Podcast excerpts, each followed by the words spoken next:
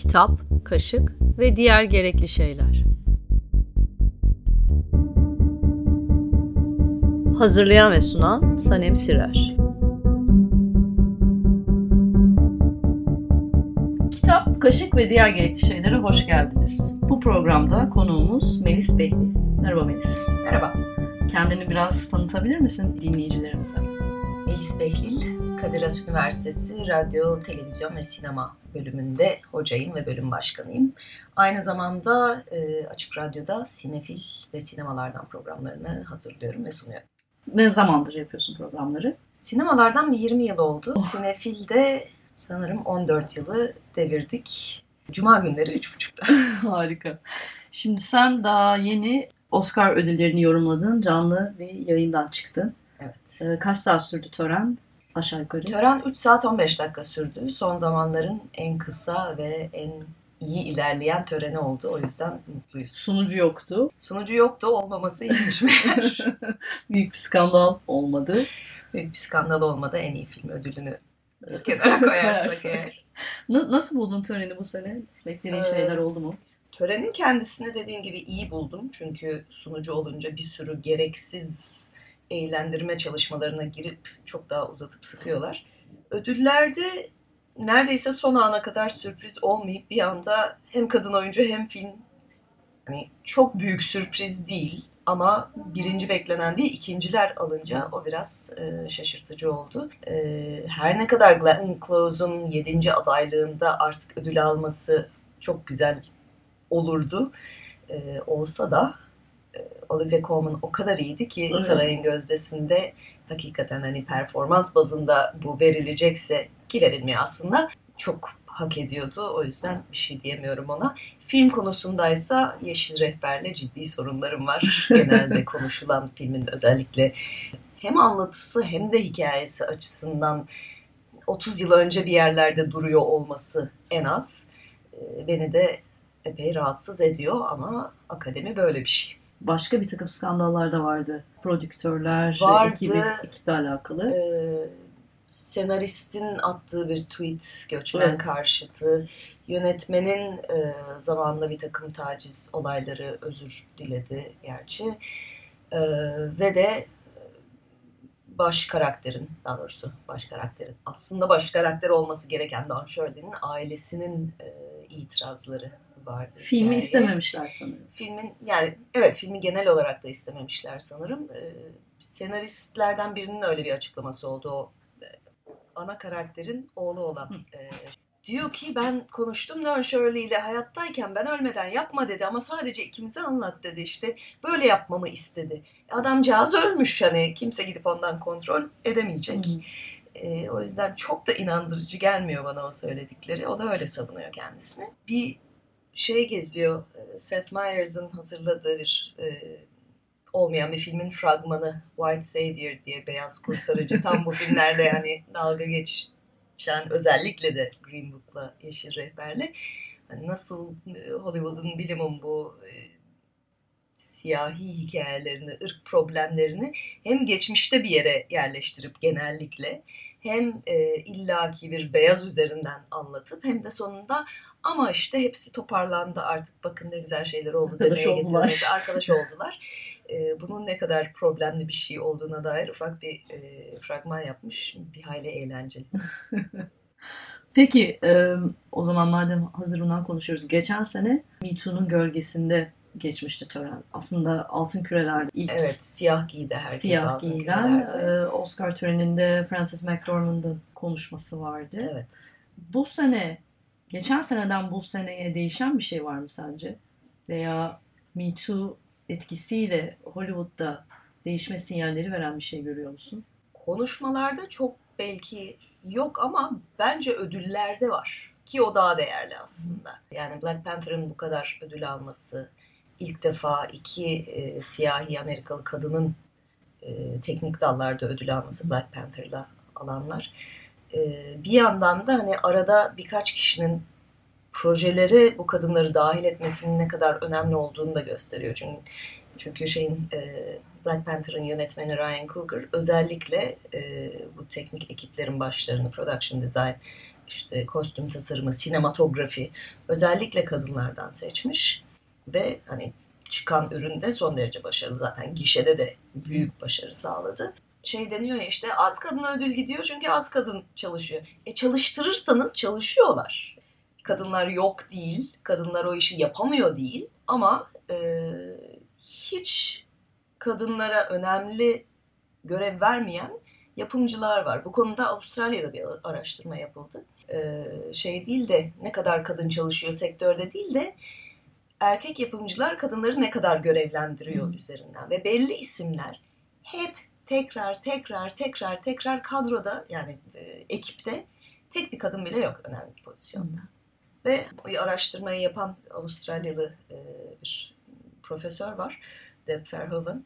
Onun da dediği hani kadınları nasıl arttırabilirizden çok bu adamların kadınlara da iş vermesini nasıl sağlayabiliriz? Özellikle o anahtar birkaç isim mi mesela bir zorunluluk olsa kota gibi vesaire ya da hani ne tercih edilirse artık o zaman sayı da otomatik olarak artacak diyor. Ee, o yüzden bu sene bu ödüllerde bunun görülmesi daha değerli. Bir yandan tabii e, akademinin üyeleri sayılar giderek artıyor. 7 bin, 8 bine yaklaştı. Ve son 1-2 senedir aldıkları üyelerin ciddi bir kısmı yurt dışından yani Amerika dışından ciddi bir kısmı e, eskisine göre kadın ve azınlık. O yüzden hani onun yavaş yavaş değiştirebileceği bir şeyler olabilir. Bir yandan da 10 yıldır mesela çalışmayan üyeler oy hakkını kaybediyor. O yüzden o akademinin işte hep dalga geçtiğimiz e, bir iki sene öncesine kadar ortalama akademi üyesi 68 yaşında beyaz bir erkek diye ki hakikaten galiba istatistik böyle bir şeydi. Yaşı birazcık e, yanlış söylüyor olabilirim ama 60 üstü. E onların arasında bir şey yapmıyor olanlar tam da Green Book hayranları aslında e, artık oy da veremiyor. O yüzden böyle bir değişikliğin devam etmesi bu şekilde giderlerse mümkün gibi görünüyor. O da hani görünürlük ve temsil açısından e, hakikaten umut verici bir gelişme.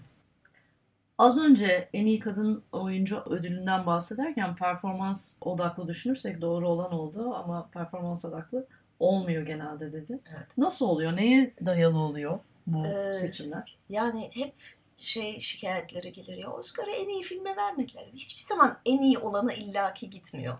O sene Hollywood'daki dengeler, o aday olan kişilerin ne kadar sevildiği, ne kadardır sektörde gör, olduğu, ne kadar bizden tırnak içinde görüldüğü sektör tarafından, akademi tarafı, akademi üyeleri tarafından. Çünkü akademi üyeleri bu işte birkaç bin kişi hepsi sektörde çalışan insanlar.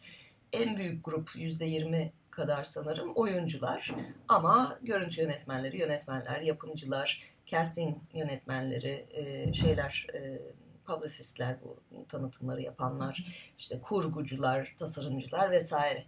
O yüzden sektörün ne o dönemlerde düşündüğünü yansıtıyor. Bir yandan da o kadar çok insan birden oy verdiği için işin içinde ben hep birileri bunun e, oyun kuramıyla analizini yapsın istiyorum. Böyle şeyden hani ekonomiden, matematikten falan gelip. Çünkü şey de var hani benim mesela en sevdiğim aday biliyorum ki hiçbir şansı yok. Kimse vermeyecek. Çok belli çünkü kimse görmemiş vesaire. Hani çok da şey olmamış aralarında en küçük duyulan film diyelim. E o zaman ben diyeceğim ki ya bu nasıl olsa alamayacak. Ben oyumu heba etmeyeyim. Bizdeki yüzde on barajı gibi bir şey aslında. hani alabilecek olan ve benim de içime sinecek kim var ona vereyim. Böyle oy veren tabii ki bir süre insan var. Yani e, özellikle bu son senelerde şey röportajları çıkıyor. İsim vermeden e, IndieWire'da falan isim vermeden akademi üyeleri konuşuyor. Neye göre hangi kategoride oy verdikleri. Ve hani bütün adayları görmemiş olanlar, ya ben o kategorinin tam ne yaptığını anlamıyorum zaten diyenler, ya aslında bilmem kim daha iyiydi ama öbürü de çok eski arkadaşım hem kaç yıldır çalışıyor ona ödül vermedik çok ayıp olacak şimdi diyenler. O yüzden hani bakıp da bunların arasında en iyisi buydu diye bir durum yok oy ver, verenlerin çoğu için. Kaldı ki öyle bile olsa kime göre en iyi? Herkes farklı bir şey beğeniyor. Çok da sübjektif bir şey bir yandan. Hani Bir iki istisna dışında belki sound editing bence öyle bir dal ama sound editing'in de kim olduğu, ne olduğunu zaten üyelerin çoğu anlamıyor. Ee, Onu soracağım. Bu sene Bohemian Rhapsody'yi Evet. aldı. Ee, Roma'nın alması bekleniyordu sanırım. Ee, sound mixing özellikle çünkü Sound ben her sene tekrar bakıyorum hani emin olayım diye. Sound editing seslerin yaratılması, Foley Hı artistler ve işte o seslerin kaydı oluşturulması. Efektlerin. efektler de e, olmak üzere. Sound mixing'de onları filmin neresinde ne kadar hangisinin ön plana çıkacağını vesaire. Roma'nın e, miksajı müthişti hakikaten. Salonda izleyenler özellikle Hı bilmiyorum evde ne kadar etkisi oluyordu ama ben bir iki yerde kafamı çevirip salonun Evet. arkasına baktım. Arkadan o salonda mesela o Evet. kadar iyi bir ses donanımı olduğunun farkında bile değildim diğer filmlerde. Ee, sound editing'de de aslında bence First Man çok çok iyiydi ve hani sektörde de çok e, aslında konuşuluyordu. Orada da hani Ayas Seyahat'in sesleri öyle tangır tungur hani hep böyle yumuşacık uçtu gitti falan diye bekleriz ama 60'lı yıllarda hani metalden yaptıkları bir takım kutulara adamları koyup aya yolluyorlar. Onlar tangır ediyor vesaire. Bütün onların tasarımı vardı orada ve o seslere mesela hayvan seslerini karıştırmışlar etmişler. Yani çok da yaratıcı bir şekilde yapmışlar. Ee, ama Bohemian Rhapsody baktığın zaman işte çok müzik var. İşte onların tasarlanması ve miksajı. Belki miksaj olarak hani kabul edilebilir çünkü e, Freddie Mercury'nin orijinal sesiyle bazı bölümlerde ona sesi çok benzeyen bir şarkıcı var Kanadalı. Onu kullanmışlar. Onların birleştirilmesi vesaire. Daha çok sanki akademi üyeleri böyle bir bakıp ya işte burada müzik vardı, ses vardı, iyiydi bu falan deyip bir de genelde hani o müzik sahneleriyle, konser sahnesiyle sevildiği için sevenler tarafından Bohemian Rhapsody'ye gitti sonunda. genel olarak nasıl buldun Bohemian Rhapsody'yi? Hiç sevmiyorum. Bir sahne var bence filmi özetliyor. Mike Myers'ın canlandırdığı kurmaca bir yapımcı var o. Evet. Gerçek yapımcıları değil. İşte biraz daha yaratıcı bir şey yapmaya çalıştıklarında niye yaratıcı bir şey yapıyorsunuz diyor. Formula yapın. Formula iyidir. Hani ne çalışıyorsa onu yapın. Gidin bilmem nenin aynısını yapın falan diye. Hı hı. Film öyle çünkü benim gözümde. Yani bütün o şimdiye kadar yapılmış meşhurların hayatı biyopiklerden hiçbir farkı yok. Tamam performansı Rami Malek'in ki ona da çok çok bayılmıyorum ama özellikle e, Live Aid sahnesinde çok iyi hakikaten o e, konser sahnesinde. Ama hani onun dışında zaten sevenlerin çoğu da şeyi itiraf ediyor sorduğum zaman ama iyi film değildi dediğimde iyi değildi ama Live Aid'i tekrar yaşamış gibi oldum diyor insanlar. Öyle bir etki yaratıyor ama hani film olarak hiçbir yaratıcı tarafı yok. Bir de yani yapımcılar Queen'in hayatta kalan iki üyesi olunca bütün hikaye onların Dilediği sunduğu evet. şekliyle, onların istediği şekilde anlatılıyor olması.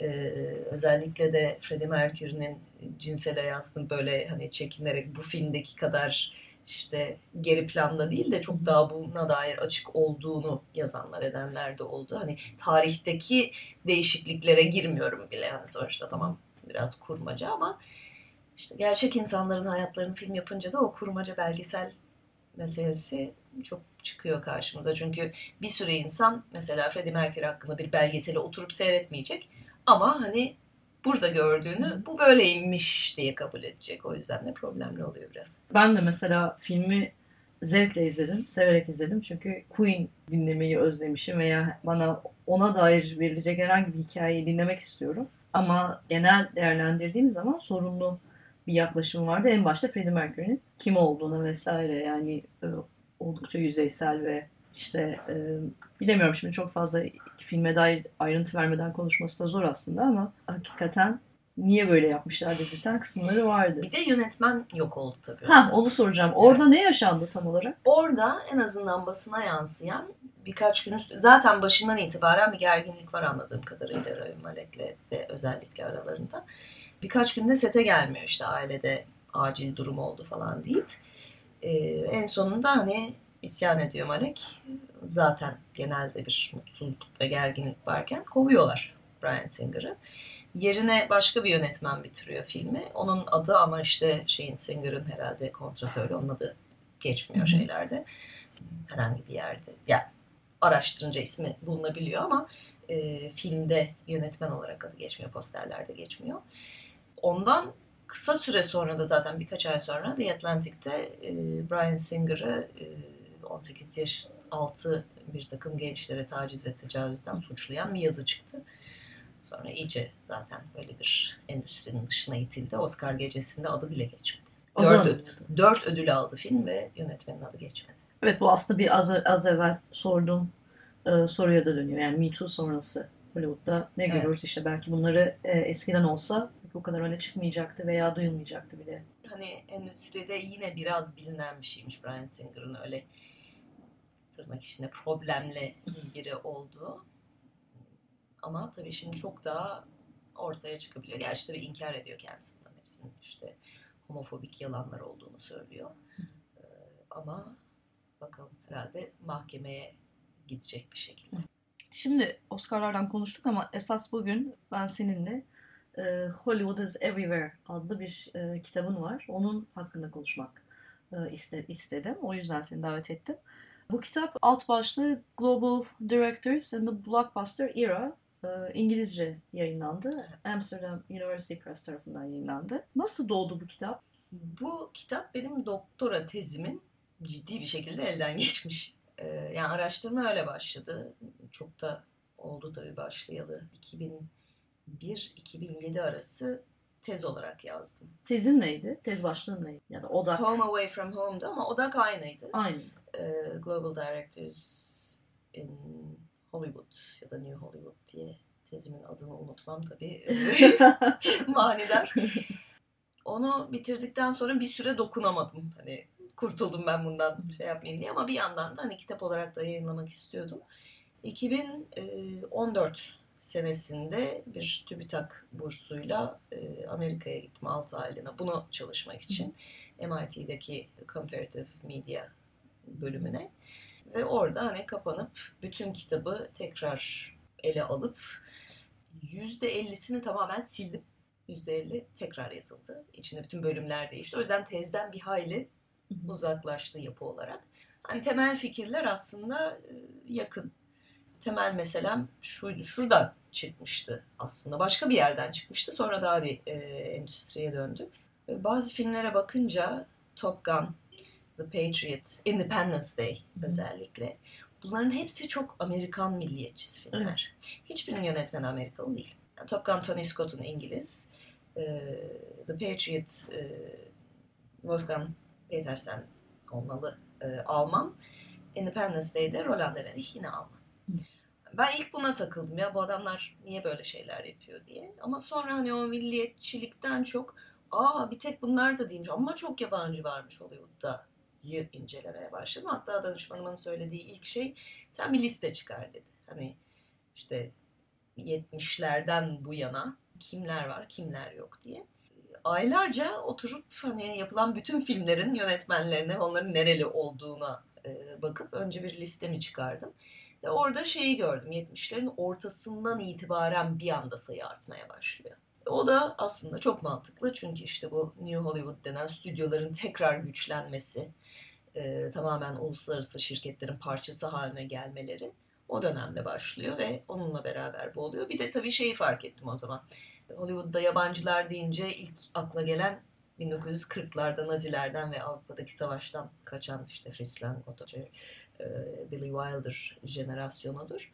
Ama ondan önce zaten öyle bir şey var. Yani 1900 neredeyse onlu yıllardan itibaren stüdyolar böyle bir nereden birilerini bulabiliriz de getirip çalıştırabiliriz de hani bize para kazandırırlar diye bakınmaya başlıyorlar.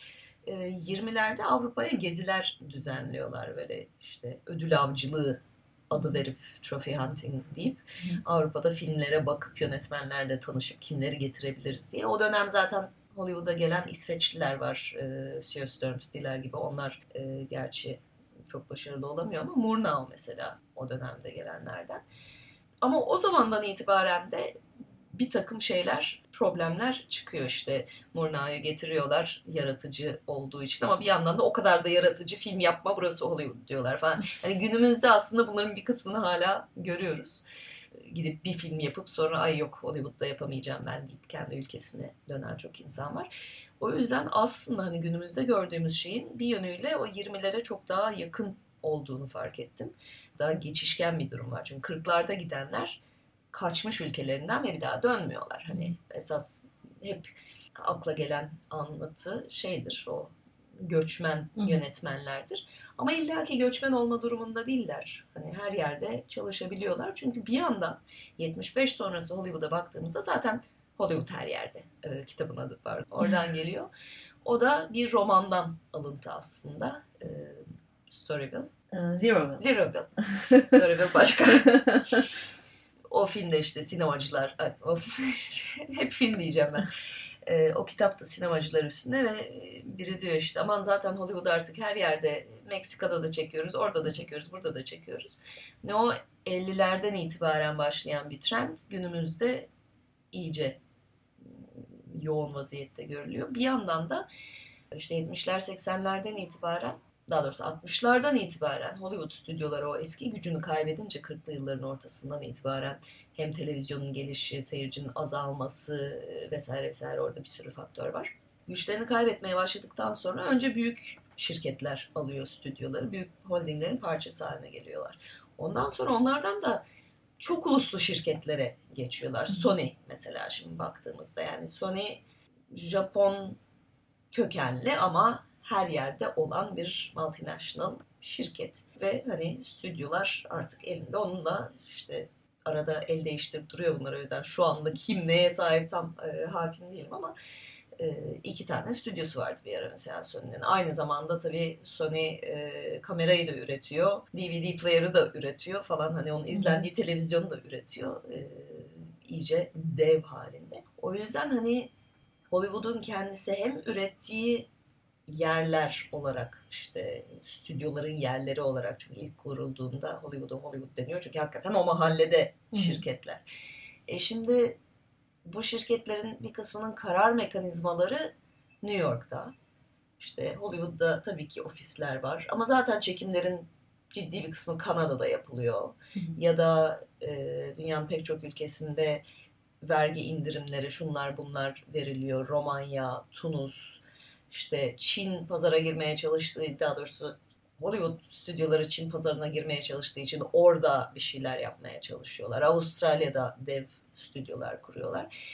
Hem şirketler çok uluslu hem üretim her tarafta yapılıyor. E çalışanlara şimdi baktığımızda akademi ödülleri töreninde bile her çıkan ayrı bir aksanla konuşuyor.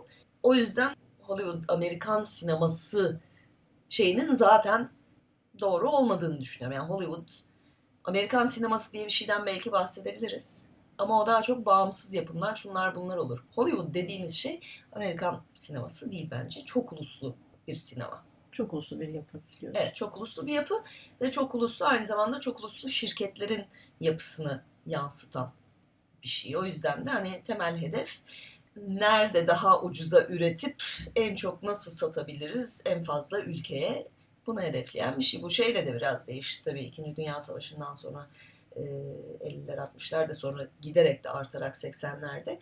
Daha öncesinde bu filmlerin geliri ağırlıklı Amerikan pazarındayken Amerikan pazarındaki satıştan geliyorken işte bilet olarak şimdi %50-50 genelde hatta daha büyük şeyler için e, işte özel efektli süper kahramanlı filmler için e, Amerika dışı gelirleri daha yüksek bile olabiliyor ki zaten hani Netflix'in falan girmesiyle o dağıtım e, şeyleri e, modelleri iyice değişti son birkaç senede. E, o yüzden o uluslararası pazar da zaten çok daha önemli Hollywood'un klasik dönemine göre.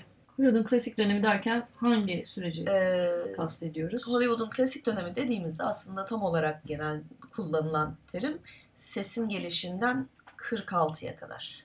Çünkü ondan önce sen sessiz sinemaya giriyor. 46'da da şey geliyor işte bu o değişiklikler dediğim onun bir parçası da e, stüdyoların o zamana kadar sinema sahibiyken sinemaları satmak zorunda kalmaları o en güçlü dönemlerinin bitmesi.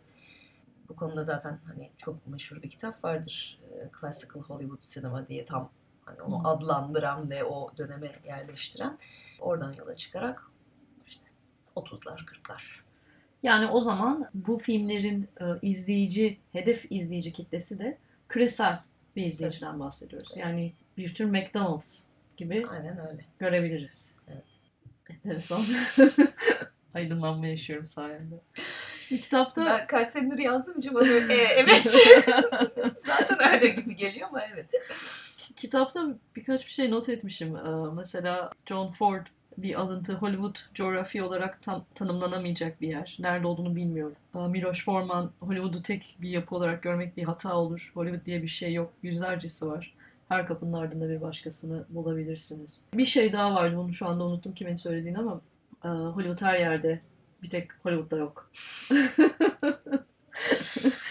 yani bir... o, o biraz abartı tabii. O sanırım romandan olan. Romandan mı? Alıntı. Olabilir evet. Ee, yani bu bizim Amerikan sineması eşittir Hollywood olarak gördüğümüz şeyin aslında e, transnasyonel bir yapı olduğunu, çok evet. uluslu e, şirketlerin uluslaşırı, e, uluslaşırı. E, burada o terimlerde de tabii o, evet. orada da dikkatli olmamız gerekiyor. Uluslararası çok uluslu, işte evet, bir bölümde her birinin tanımı var.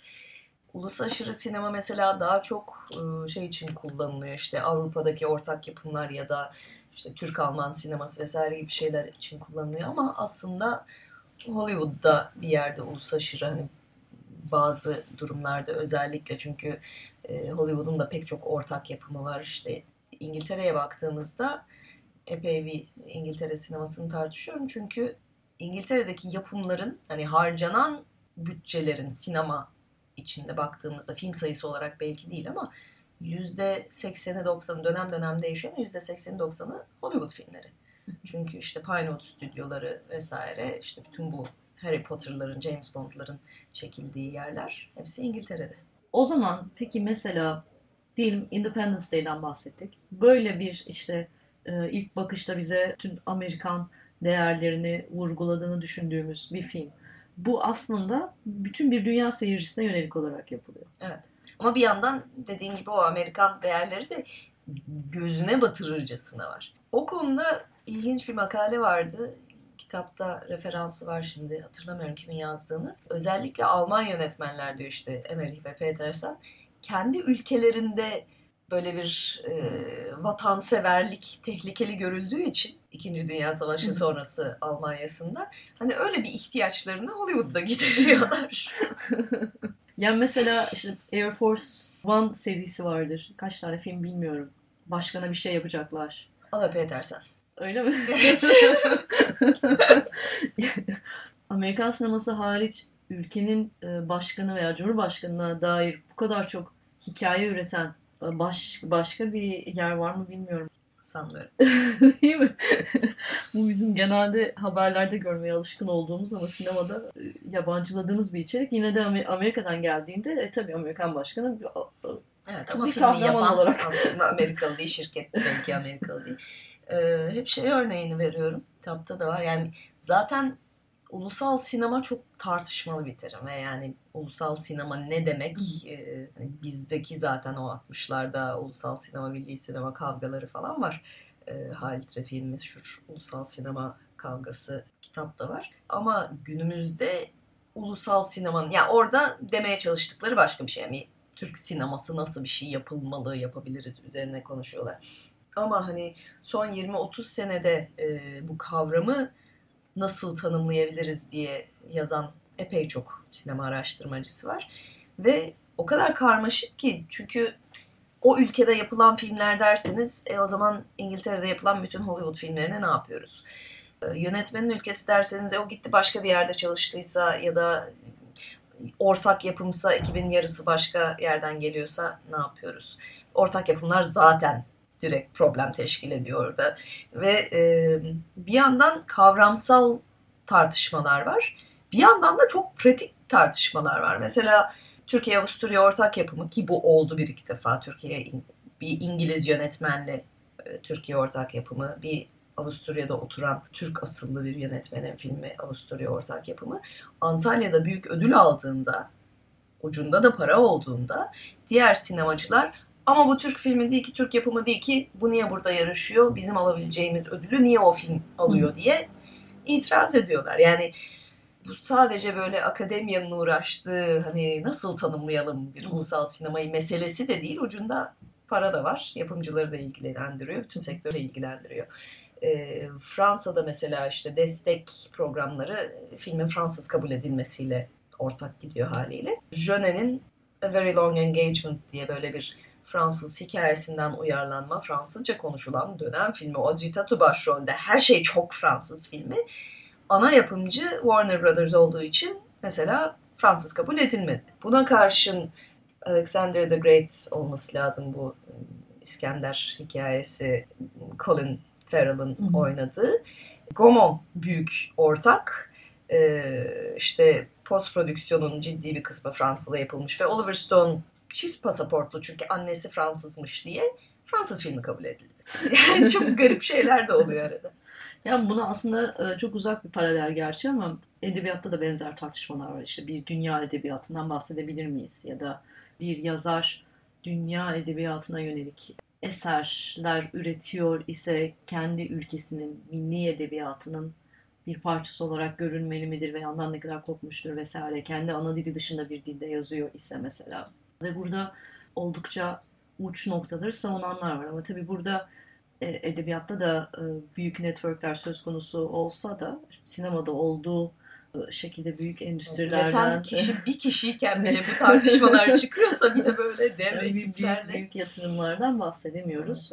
İşte belli içerikler işte bir kısım nasıl diyeyim örneğin Tim Parks mesela burada diyor ki bir dünya edebiyatından bahsettiğimiz zaman işte bir çeviriye yatkın olacak şekilde yazılmış. işte belli şeyleri öne çıkaran, işte satış garantisi belli trendler, eğilimler üzerinden e, alınmış belli metinlerin olduğundan bahsediyor ve bunları işte kendi ait oldukları e, dil, dilin e, edebi evrenine ihanetle suçluyor. İşte mesela e, az evvel kayıttan önce konuşuyorduk. Salman e, Rüştü gibi bir yazarı köksüzlükle suçluyor esasındaki e, geldiği yere dair epey e, metin üreten, e, bunun üzerinden yola çıkan pek çok şey yazan bir yazar.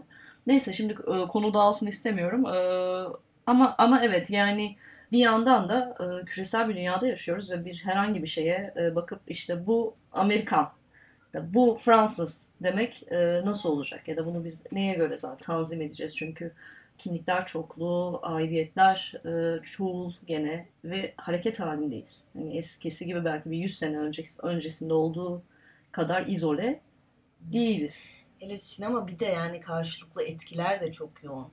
O yüzden mesela ulusal sinemanın tanımlanmasında Andrew Hickson'ın savunduğu şey o ülkede izlenen film kültürünü de ulusal sinemanın bir parçası olarak saymak gerekir diyor. Ne o zaman da her neredeyse ülkede belki Hindistan hariç Hollywood'da onun içinde bir unsur aslında. Hani bizde şu anda yüzde ellisi sinema e, biletlerinin yerli filmlerle satılıyor. Bu çok istisnai bir durum dünyada. Ama çoğu ülkede çünkü tüketilen malzeme Hollywood filmleri. O yüzden de hani daha da karmaşıklaşıyor onu tanımlamak. Yani o dediğim gibi etkiler de işte şeye bakıyoruz. Fransız yeni dalga sinemasına bakıyoruz. 30'ların 40'ların film noirlarına, gangster filmlerine özeniyorlar. Sonra 70'lere geliyoruz. Yeni Hollywood yönetmenleri, genç jenerasyon o Fransızlara özeniyor. Hani hepsi birbirinin alıntılayarak da gittikleri Evet. için birbiri üstüne inşa ediyorlar. Hani herhalde edebiyattan daha fazla sinemada bir küresel ortak bir dilden bahsetmek de mümkün diye düşünüyorum. Peki bu sorunun cevabı hani o kadar net ve basit olmayabilir ama bu bahsettiğimiz e, ulus aşırı yapıda Hollywood dediğimiz e, aslında merkezi olmayan ne diyoruz e, endüstri diyelim. Neden dışa yöneliyor sence? Yani buradaki o, olay nedir? Dışa derken Amerika dışına. Amerika dışına. Daha çok para. Daha çok para. Yani ne kadar çok ülkeye satabilirse filmlerini. Çin pazarı mesela 2-3 sene önce dünyanın en büyük dış pazarı haline geldi Amerika için. Ama bunun bunun için yıllardır da çalışıyorlar. Çünkü Çin'in kotası vardı. Yılda 10 yabancı film gösterime sokuyorlardı. Görüşmeler, işte ticari anlaşmalar, şunlar bunlar yavaş yavaş İtalya İtalya 50'ye falan çıkardılar onu. Ki mesela şu an o yüzden işte Çin'le ortak yapma ya da Çin'de bir kısmını çekme filmlerin gibi şeyler yapıyorlardı ki o kotayı atlayarak gösterime girebilsin. Çünkü bir buçuk milyar potansiyel seyirciden bahsediyoruz. Yani dünyanın başka hiçbir Acayip bir ulaşamayacakları bir rakam.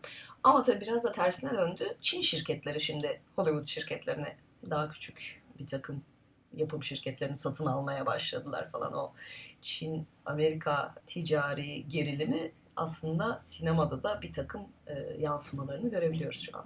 Marka olarak Hollywood neyi temsil eder halde? Yani bu, bu şimdi, şimdi bu senin çalışma, bunun iç yüzü olabilir ama e, hala daha belli e, değerlerin arkasında duruyor mu, e, durmakta mı? marka olarak deyince öyle bir bölüm de var kitapta.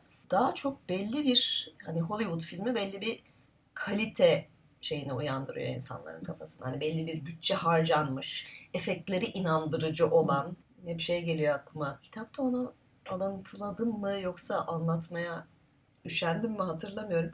Ee, Gora'daki Cem Yılmaz'ın Ey Amerikan sineması diye başlayan e, bölümü. Çünkü bir yandan Gora'nın kendisi de zaten öyle bir şeye içindeki espriler şunlar bunlar çok yerel olabilir ama görüntü kalitesi, prodüksiyon kalitesi vesaire olarak çok Hollywood'a öykünen bir film.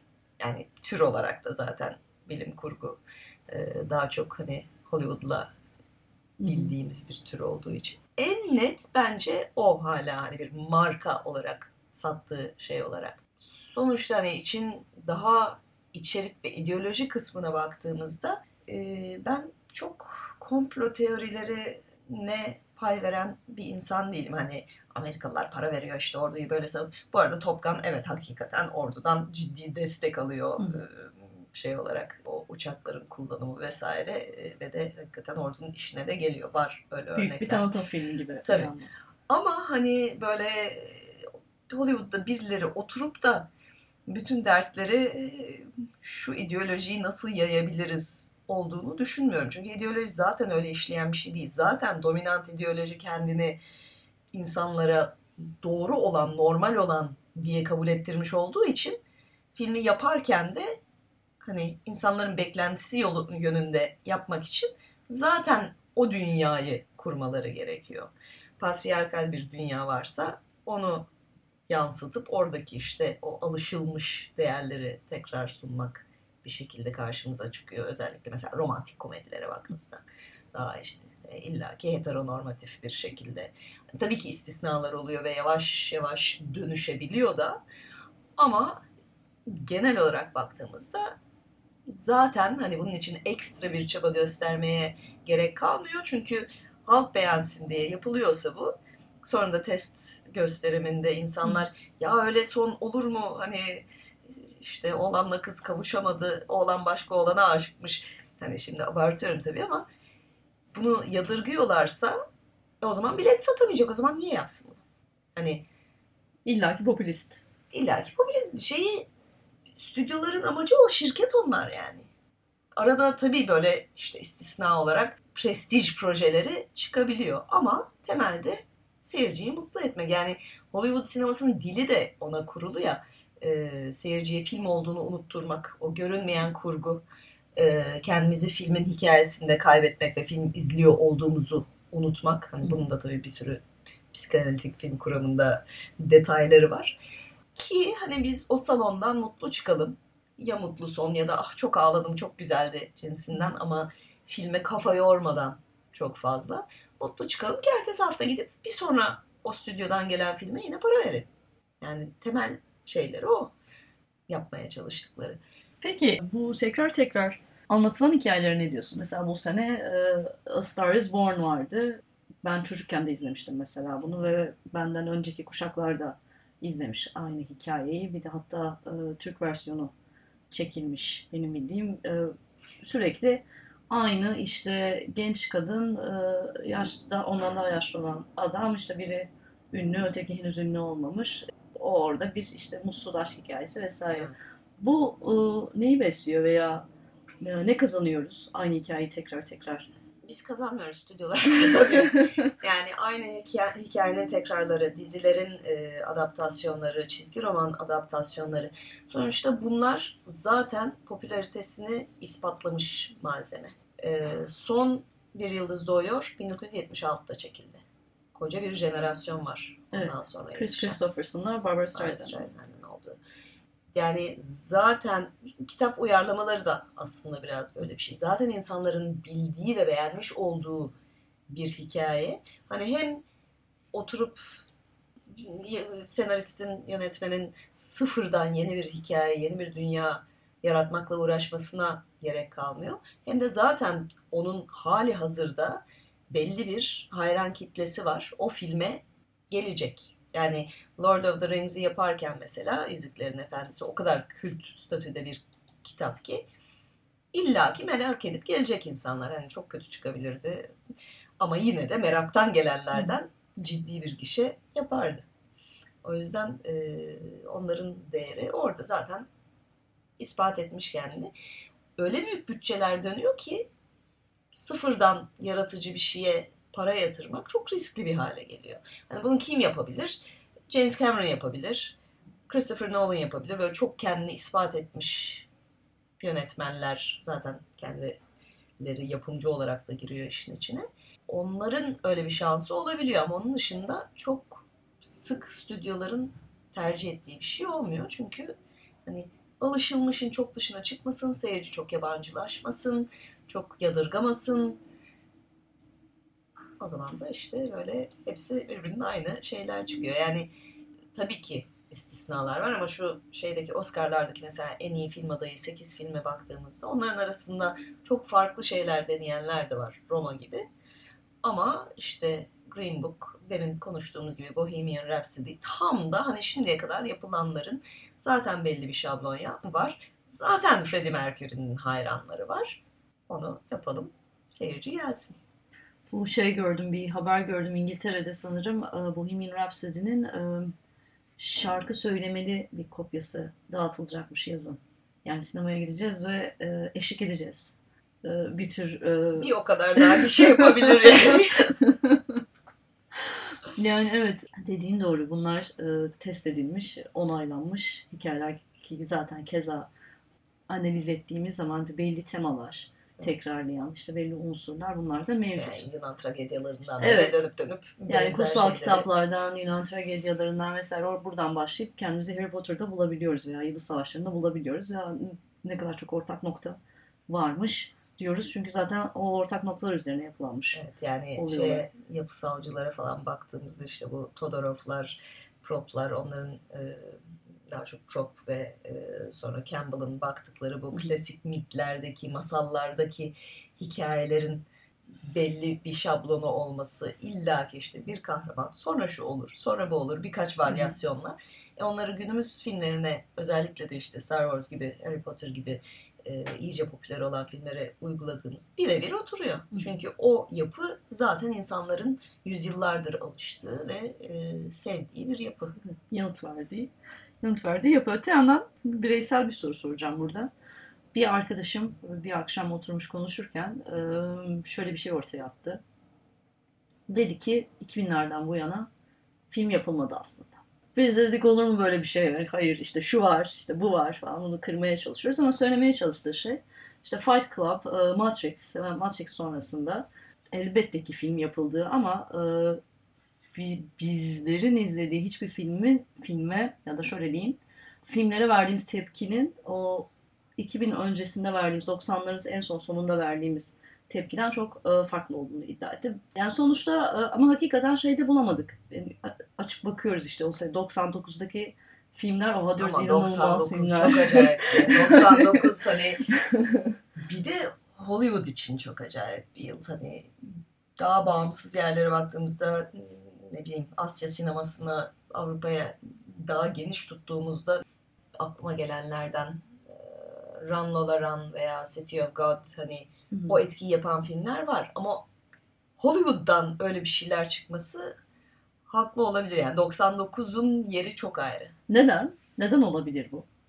Yani kısmen hmm. bizle de alakalı olsa gerek. Yani bizim artık hiçbir hikayeden yani o o belli bir yaşta o filmleri görme mesela. Belli bir dönemde daha çok yani Pulp Fiction'ı izlediğinde verdiğin tepkiyle işte 3. Tarantino filmini izlediğinde verdiğin tepki arasında fark var ve orada sen de dönüşüyorsun aslında. Ya, ya da bilmiyorum yani biz, biz e, çağ olarak içinde bulunduğumuz çağın bölünük, fragmansı, işte postmodernizm sonrası e, olduğumuz, durduğumuz noktada belki beraberce bir şeyden o şekilde etkilenmiyoruz. Yani ben kendi kuşağım adına konuşayım. Gerçekten Fight Club büyük bir etki etki yapmıştı. Matrix de öyle. Hala da öyle. Ben mesela derslere girdiğimde ilk derste bir soruyorum. Herkesin görmüş olduğu film belirleyebilir miyiz mesela üzerinde konuşulmak için.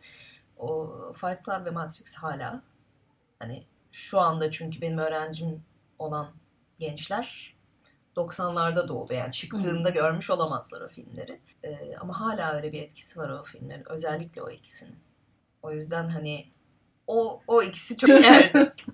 ama 99 genel olarak çok acayip bir sene.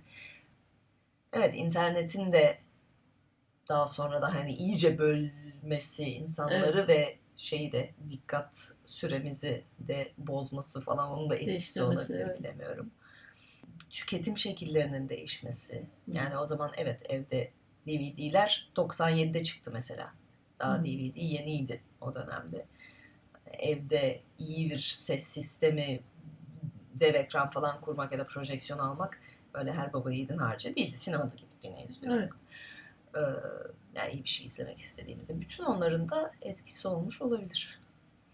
Ama hani daha ilginç filmler sonuçta daha kenardan, köşeden, daha festivallerden çıkıyor bence. Bağımsızlardan. Bağımsızlardan. Daha düşük bütçelilerden belki.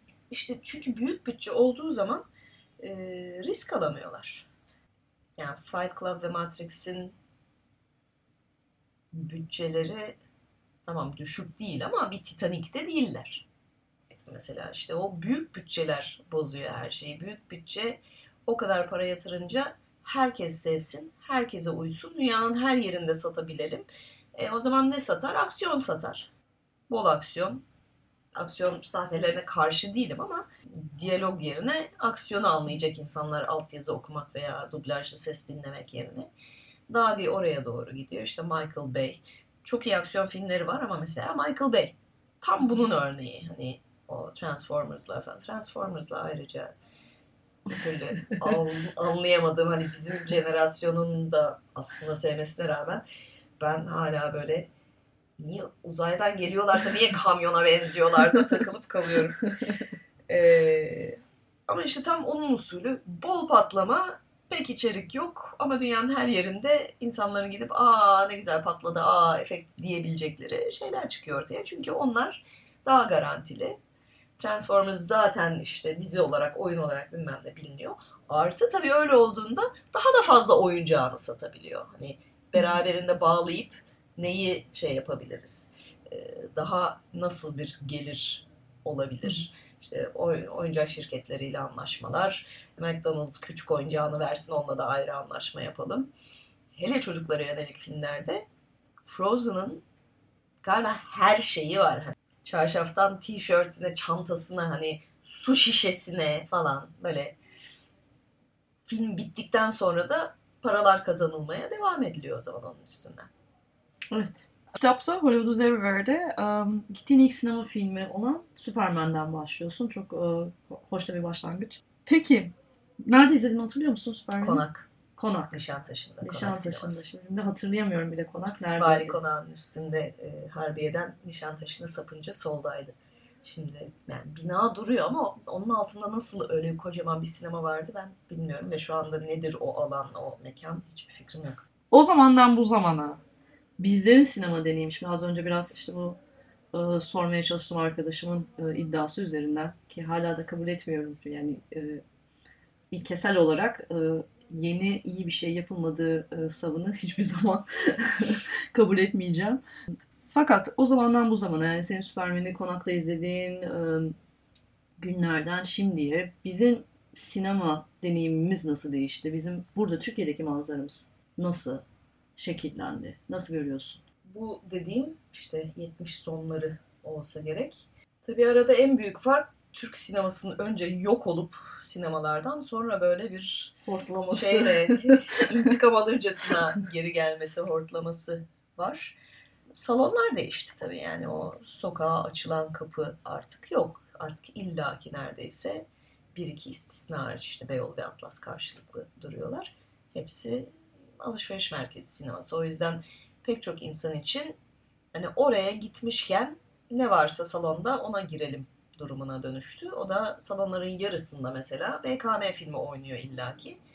On hani aynı 8 salonun 4'ünde aynı film oynuyorsa insanlar da ona girmek durumunda kalıyorlar genelde. En büyük değişiklik o yani emek artık yok. Yani İstanbullular için evet. İstanbullular için. Ee, Türkiye'de hala sinema salonu olmayan şehirler var. Yani eskiden olup 70'ler 80'lerde kapanıp hala açılmamış olan şehirler var. O yüzden daha bir işte o da korsan evde korsan siteler vesaireye de dönüşmüş durumda. Onun ilginç yanı mesela çok az Bollywood filmi geliyor ama ciddi bir Bollywood hayranı kitle var böyle forumlar, şunlar, bunlar, gruplar Facebook'ta. Amirhan geldiğinde evvel sene izdiham oldu hava alanında. Ama hani yılda 3-5 ki o da son 2-3 yıldır yılda 3-5 Bollywood filminden fazlası gösterime girmiyor. Ama böyle çok daha hani yine popüler sinemalar ya da popüler diziler, Kore dizileri, Hint dizileri bir şekilde internet üzerinden hani takibi de çok zor bir şekilde kaç kişiye ulaşıyor, kimler izliyor vesaire bir seyirci buluyor kendine. O bana çok ilginç geliyor mesela. Evet. Öte yandan bazı filmler hiç gelmiyor. Mesela işte Glenn Close'dan bahsettik. The Evet, Wife The Wife. geldi mi? Ya da Gelmedi. gelmedi. İşte If Beale Street Talk galiba Bir festivale gelecekmiş. gelmedi. Ha, evet. Tamam. Yeni listeye bakmadım daha. Ee, if olsaydı If'e gelirdi. If yok mu artık? If'e ne oldu? Ee, If'e şöyle oldu. O yani Mars'taydı e, isim hakları.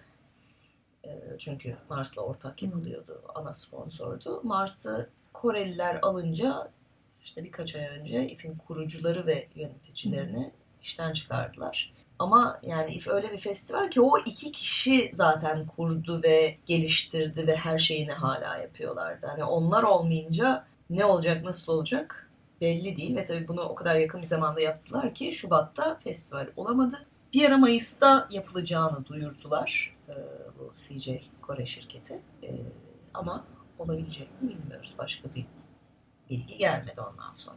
Evet bu yani bu, bu da mesela büyük büyük bir kayıp. Evet. If'in eğer bu şekilde silinirse Türk sanat manzarasından e, büyük büyük bir kayıp ol- olacaktır. Çok. Yani bir de bu aslında şimdi bağlamak istediğim yere de çok güzel bağlanıyor. Ee, If son birkaç senedir Doc Lab yapıyordu. Yeni film fonuyla ortak bir şekilde yeni film fonuna başvurmuş olan bütün projeler davetli oluyordu. Paneller, e, yurt dışından festivale mesela gelen belgesellerin yönetmenleri, çeşitli yapımcılar, Avrupa'daki çeşitli belgesel pazarlarından yetkililer hani nasıl başvurulur fonlara gayet böyle bilgi de veren panellerle ve hani şimdi Belgesel Sinemacılar Birliği böyle bir şey yapmaya çalışıyor ama hani o Doc Lab 2-3 sene ben bayağı hani yakından takip etmeye çalıştım. Çok da faydalı oldu. Fon alan projelere de birebir eğitim ve şey verildi. Eğitim değil de danışmanlık verildi o çerçevede. Ee, çok da eğiticiydi. Ama tabii if olmayınca Doc Lab'de iptal oldu. Buradan da belgesellere de birazcık değinmek istiyorum. Çünkü e, sonuçta Hollywood deyince aklımıza belgesel gelmiyor. Ama son 15-20 yıldır genelde dünyada ama Amerika'da da özellikle belgeseller tabii ki bir blockbuster, bir süper kahraman filmi kadar değil ama eskiden olmadığı bir şeye kavuştu, gişeye kavuştu. Neden? Neden olabilir sence? Bu mesela edebiyatta da böyle bir mesela son 5 yılda bir e, kurmaca dışının dönüşünden bahsedebiliriz. Yani e, kurmaca zayıflıyor diyeyim e, kurmaca dışı karşısında. E, öte yandan kurmaca dışı metinler veya ortodoks olmayan kurmaca dışı metinler yani bir araştırma inceleme metni gibi değil de bireysel bir hikayeyi, gerçeğe dayalı bireysel bir hikayeyi e, hikayeleştirmeden anlatan e, metinler e, öne Hmm. öne çıkıyorlar. Bunu işte bir, birkaç sav var buna buna yönelik işte dünyanın hali işte hakikat sonrası e, insanların gerçek ve gerçek dışı arasındaki sınırları daha farklı algılaması ve başka şeylere yönelmesi, gerçekçiliğin e, bir geri dönüş yapıyor olması ama geri dönüş yaptığı dünyanın artık hani gerçeklerinin e, farklılaşmış olması vesaire gibi ama yani benzer bir şeyin uzantısı olsa gerek. E, Olabilir yani yani, muhakkak ekonomik sebepleri de vardır. vardır işte Michael Moore'un mesela çok popüler olmasıyla bir Evet. arttı. Ee, hikayeler ama dediğin o bireysel hikayeler mesela çok öne çıktı. Daha önce tabii teknolojik şeyleri de var. Çok daha kolay, ucuza belgesel yapılabilir oldu, oldu dijital Hı. teknolojiyle beraber. Onun çok büyük etkisi var. Hani girilemeyecek yerlere kamerayla gibi. Belgeselde zaten dönem dönem böyle teknolojinin değişmesi, sesli çekebilince başka bir tür birden Hı. popüler olmaya başlıyor falan. Hem sanırım öyle bir gerçek hikayelere bir merak ve ihtiyaç bir şekilde oluşuyor. Yani o kadar çünkü ilginç hikayeler var ki onu kurmacı olarak anlatmaya çalışsan aman bu kadar da olur mu canım dedirtecek bir sürü belgesel var. Bir yandan belgeselin dili de evrildi. O televizyonlarda gördüğümüz hani parmak sallayan bir tane otoriter dış ses erkek e, konuşan ve açıklayan bize dünyayı. Oradan çok farklı yerlere gitmeye başladı. Çok daha farklı diller denendi. Çok daha kişisel hikayeler anlatıldı. Hakikaten belgesel yeni dünyalar açtı son 10-15 sene içerisinde. Son olarak ben sana dinleyicilerimize bu aralar muhakkak izlemeleri gereken filmler neler sence, e, neler önerirsin onu sormak istiyorum. Ya da bu yıl izleyeceklerimiz, bu yıl e, karşımıza çıkacak filmler arasında neleri merakla beklemeliyiz, nelerden umutlu olmalıyız bunu sormak istiyorum. Yani tavsiyelerini de kapatalım isterim. Tavsiye vermekte biraz çekingenim genelde çünkü bunun çok öznel bir şey olduğunu düşünüyorum. Film sevmek hani herkesin zevki farklı. Ama mesela geçen sene benim çok sevdiklerimden Lazzaro Felice, Lazzaro gösterime giriyor 1 e, Mart itibariyle. Oscar adayı filmlerin bir kısmı işte Roma gibi, Soğuk Savaş gibi sanırım onlar gösterilmeye devam ediliyor. Neler gelecek açıkçası çok da takip etmiyorum. Gelince biraz sürpriz olsun diye. Yani festivallerde ödül alan filmler falan da o kadar öznel bir şey olduğu için mesela aynı festivalde film eleştirmenleri jürisinde olduğum ve bu birden fazla oldu ve bizim jüri olarak en sevmediğimiz filmin en iyi film ödülü jüriden, ana jüriden aldığı durumlar oldu. O yüzden hani festivalde ödül almış bir filmi de aa bu çok ilginç galiba bunu herkes görmeli demeye zaten hiç cesaret edemiyorum.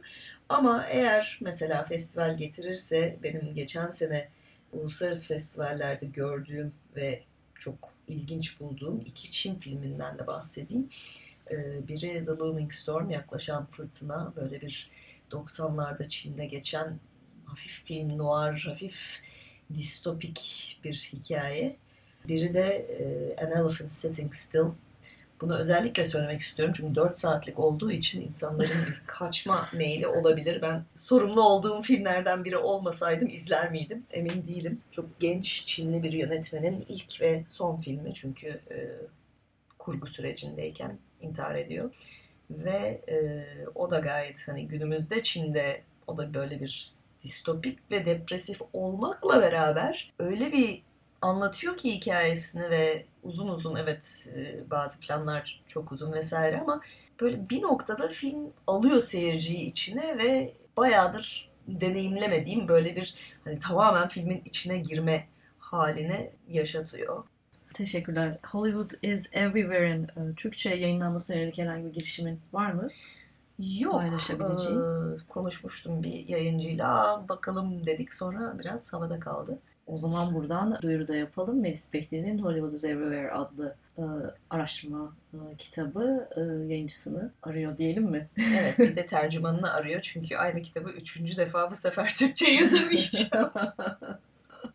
evet o zaman ilgililerin dikkatine diyoruz. Çok teşekkürler geldiğin için. Ben Güzel bir sohbet ederim. oldu. Görüşmek üzere. Melis'i e, Açık Radyo'da takip edebilirsiniz e, Sinefil'de. Sinefil ve sinemalardan. Sinemalardan. Perşembe akşamları Açık Dergi'nin içinde. Açık Dergi'nin içinde doğru. Sinefil'de Cuma günleri 3.30'da. Çok teşekkürler geldiğin için sağ ol. Dinlediğiniz için teşekkürler. Görüşmek üzere. Mail adresimiz merkezkumanda.gmail.com Bize yazın.